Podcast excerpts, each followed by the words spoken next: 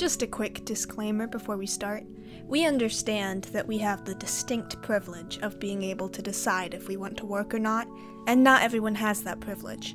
Keep in mind that this podcast is from the perspective of teenagers who have the choice to refrain from working. Hi, I'm Ivy, and I'm here with my friend Ava Sky. We're two high school students who want to connect with people during the pandemic and gain different perspectives on issues close to us. High school is the time when most teenagers start to venture out and look for their first job.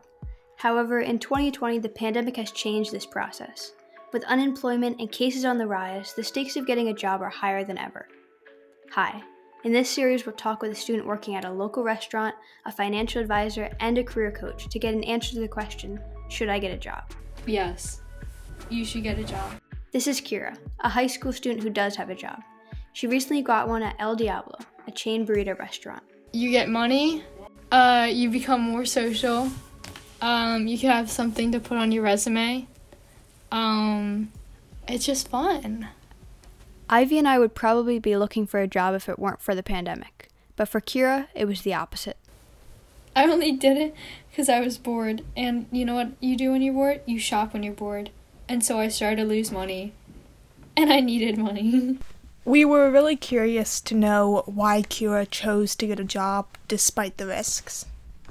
because I love working. I honestly, it's so bad. I worked so much.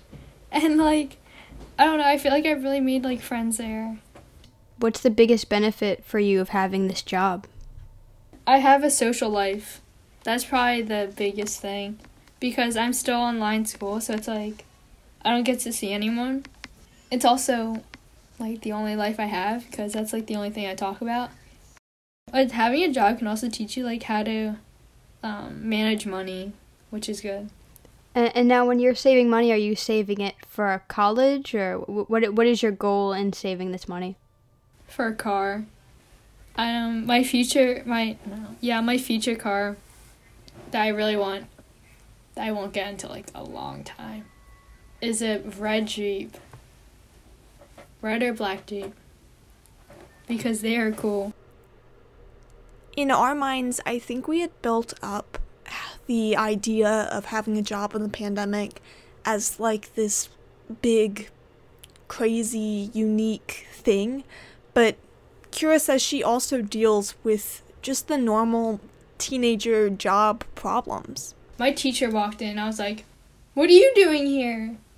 And they were just like, they were just like, "Oh, hi, Kira. How long have you had this job?" It was so awkward. And I see so many pe- like people from my grade, and they're like, "Hi, Kira. I was in your English class last year." I was like, "Yeah, I remember you." But not every customer is unwanted. In fact, for some, it's exactly the opposite. I like this one. His name's Connor. Um, he always gets a cheese quesadilla with extra hot sauce. He's adorable. I've talked to him. I said, "What kind of cheese do you want in your quesadilla?" He was like, "Cheddar." I was like, "Yes." and his voice is adorable. While Kira was off daydreaming about her future with Connor, we took the opportunity to ask her about her future. So, do you feel prepared for college and your your future and everything like that? Not really. Honestly, I haven't really. I don't know. I haven't thought past. Oh well. I haven't thought about my career. Um, you know, I'm just making my way through co- high school.